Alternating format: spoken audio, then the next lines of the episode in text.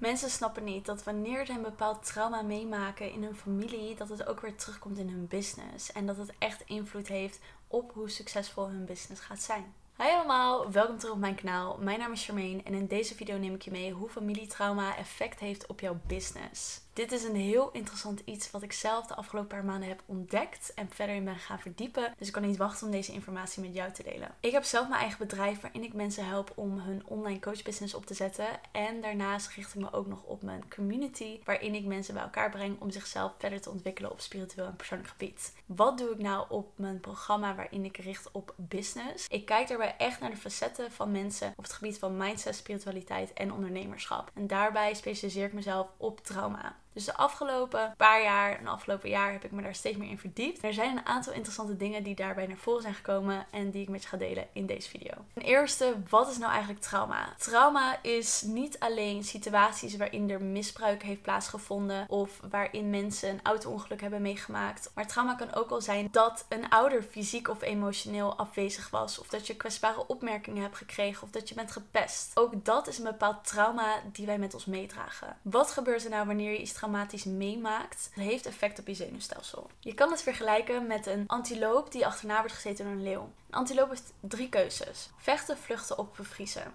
In zo'n situatie is een leeuw veel sterker, dus de kans dat hij zal gaan vechten is heel klein. Dus wat houden we dan nog over? Vluchten of bevriezen. Antiloop wordt achterna gezeten en je hebt dus één situatie waarin de antiloop net op tijd wegvlucht van de leeuw, waarin er dus eigenlijk niks aan de hand is. Hij is weggevlucht. tweede situatie is dat de antiloop wordt gegrepen door de leeuw. Hij wordt vastgezeten en hij bevriest. Kan niet weg, hij doet niks. Wat gebeurt op het moment dat een antiloop bevriest? Komen de stresshormonen vrij. En die stresshormonen blijven in het lichaam zitten. Stel je voor dat de antiloop alsnog lukt om weg te gaan, dus dat de leeuw de antiloop achterlaat, dan gaat een antiloop schudden. Dat zie je ook vaak bij dieren. Je ziet ook honden schudden of andere dieren. Dan gaat hij schudden om uit die bevriesstand te komen en die stresshormonen vrij te laten. En dan kan het weer functioneren zoals het daarvoor ook heeft gefunctioneerd. Wij als mensen hebben ook die drie keuzes: vechten, vluchten of bevriezen. Wij maken situaties mee. Dat kan ook al zijn dat we stress ervaren op werk of dat we thuiskomen en we krijgen ruzie. Dat zijn allemaal stressvolle, dramatische situaties. Wat doen wij als mensen? Wij bevriezen vaak. Maar wij schudden ons niet zoals een dier dat doet. Wij houden al die stresshormonen vast. Want we zijn sociaal geconditioneerd om dat niet los te laten. Om die stresshormonen niet eruit te laten. Want stel je voor dat je trilt of er is iets, dan zeggen we vaak van nou doe even normaal of niks aan de hand of het komt wel goed, waardoor we alles vast gaan houden. Op lange termijn zorgt dat ervoor dat we mentale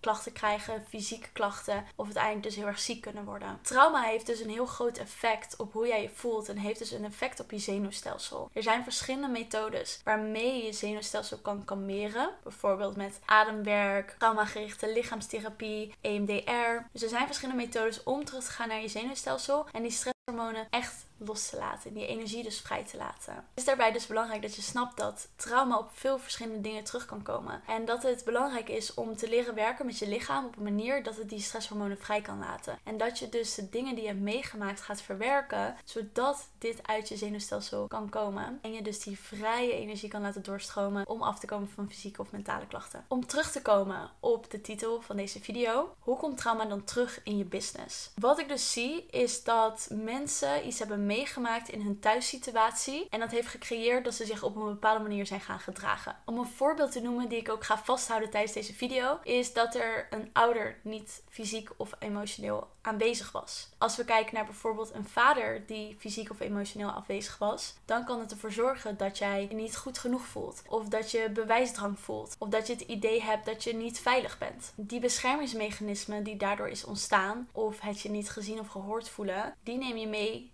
door je leven heen. Dus er zijn bijvoorbeeld bepaalde mannen die je aantrekt die hetzelfde zijn. Of je merkt dat je bepaalde situaties hebt waarin je er tegenaan loopt. Dat je je niet gezien of gehoord voelt. Telkens krijg je dus weer bevestigingen buiten om jezelf. Die tegen jou zeggen, zie je nou wel, je bent niet goed genoeg. Zie je nou wel, je stelt niks voor. Zie je nou wel, niemand ziet je of niemand hoort je. Dus zo blijven dat verhaal telkens weer opnieuw en opnieuw opnieuw aan onszelf vertellen. Wat is het nou zo in business? Dat ik vaak zie dat mensen vanuit een bepaalde pijn in hun business aan de slag gaan. Dus zij voelen bijvoorbeeld de angst om zichzelf te laten zien op social media. Omdat ze dus zich vroeger niet gezien of gehoord hebben gevoeld. Of omdat ze zich altijd klein hebben moeten houden. Dan ineens moeten ze zichzelf laten zien op het podium staan. Dat is eng, dat is niet veilig. Dus op die manier komen al die dingen die ze hebben meegemaakt weer terug in hun business. Je business is namelijk een verlengstuk van jezelf. Dus de dingen die jij hebt op te lossen of hebt te helen, zal je ook weer terugzien in je business. Dat dat niet stroomt of dat dat niet lekker gaat. Of dat het daarin, ja, dat je een beetje tegen dingen blijft aanlopen. Dat heeft vaak te maken met dat er iets in jou is dat geheeld of gezien mag worden. Het kan ook zijn dat je bijvoorbeeld niet zelfverzekerd voelt om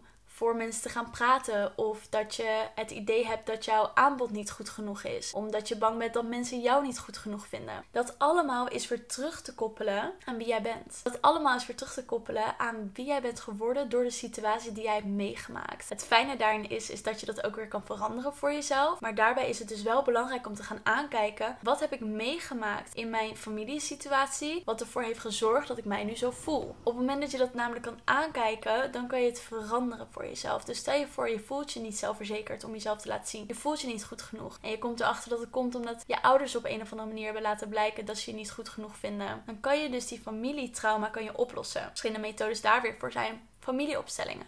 Of wat ik eerder ook al zei, EMDR, ademwerk, lichaamsgericht traumatherapie. Er zijn verschillende dingen die je kan doen om dat met jezelf te gaan oplossen. Je kan ook zelf een familieopstelling doen, maar dan raad ik je wel aan om het een paar keer gedaan te hebben, zodat je een beetje weet hoe het werkt. Ik doe dus soms met mezelf een familieopstelling voor meer helderheid en om bepaalde patronen te doorbreken. Je hebt ook het boek De Fontein, ik zal hem even in de beschrijving zetten. Die is ook super fijn om hier meer over te leren, over familieopstelling. Maar daarin kan je echt gaan zien wat heb ik meegemaakt dat ervoor zorgt dat ik mij nu zo gedraag. En dat ik dat angstig vind. Of dat ik me daar niet fijn in voel. Of dat die beperkende overtuiging telkens weer naar voren komt. Wat ik hierin wil meegeven. Ga eens voor jezelf onderzoeken. Wat gebeurt er nu in mijn business. Waarin ik bij mezelf opmerk dat ik bepaalde beperkende overtuigingen heb. Zoals ik voel me niet goed genoeg. Wat als andere mensen mij zien. Ik ben bang om mezelf op social media zichtbaar te maken. Op welke manier komt dit terug op je business? Welke beperkende overtuigingen zijn dat? Die kan je bijvoorbeeld voor jezelf gaan opschrijven in een notitieblokje of een notitieboekje. En als je dan deze helder hebt, ga dan eens voor jezelf onderzoeken en invoelen op welke manier komt er weer terug in wat, er, wat ik heb meegemaakt in mijn leven. En vooral dan teruggaan naar 0 tot 7 jaar, meestal 0 tot 12. Kijk eens, wat is daar gebeurd? Mocht je je niet meer herinneren wat er dan is gebeurd, ga dan eens in gesprek met een familielid of iemand die dicht bij de familie staat, die je vertrouwt. En bespreek dan eens van ja, ik loop wel eens hier tegenaan. Zou je misschien weten waardoor het zou komen? En dan kan die persoon je misschien situaties vertellen waardoor het kan komen. Op die manier, als je dit gaat onderzoeken, ga je dingen begrijpen. Hoeft niet te betekenen dat je helemaal je verleden terug moet halen. Dat, dat is totaal niet wat ik zeg. Maar wel dat je gaat begrijpen en bewust gaat worden, waar komt dit vandaan? Als je dat eenmaal begrijpt en bewust van bent, dan kan je het veranderen. En die bewustwording is heel erg belangrijk. Dus je hoeft niet gelijk je hele leven weer terug te halen, maar wel eens in te voelen of te kijken